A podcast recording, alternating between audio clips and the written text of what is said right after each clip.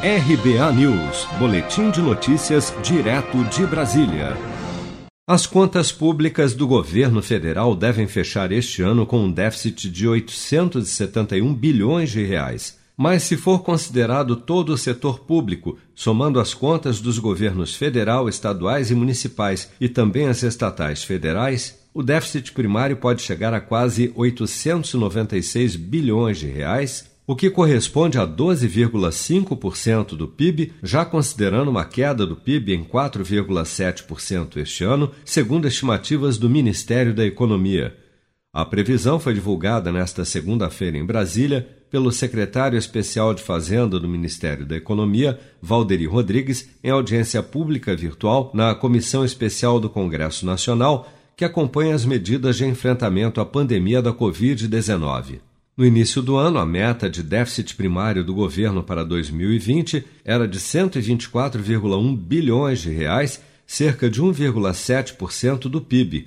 Mas em razão da explosão de casos de COVID-19 no país, o impacto fiscal gerado somente com as medidas de enfrentamento à crise causada pela pandemia já soma 607 bilhões de reais, como destacou Valderi Rodrigues.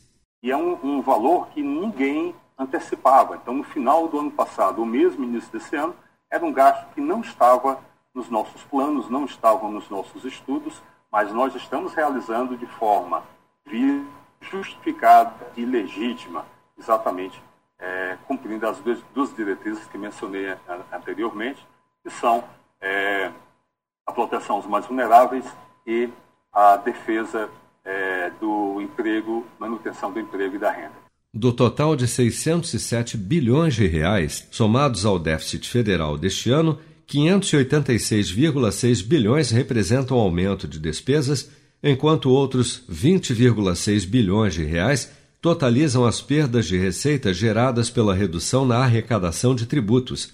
Das despesas, a maior parte foi gasta com pagamentos do auxílio emergencial cerca de 321,8 bilhões de reais, já inclusos 67 bilhões referentes ao pagamento do auxílio residual de até quatro parcelas no valor de 300 reais, conforme anunciado pelo governo.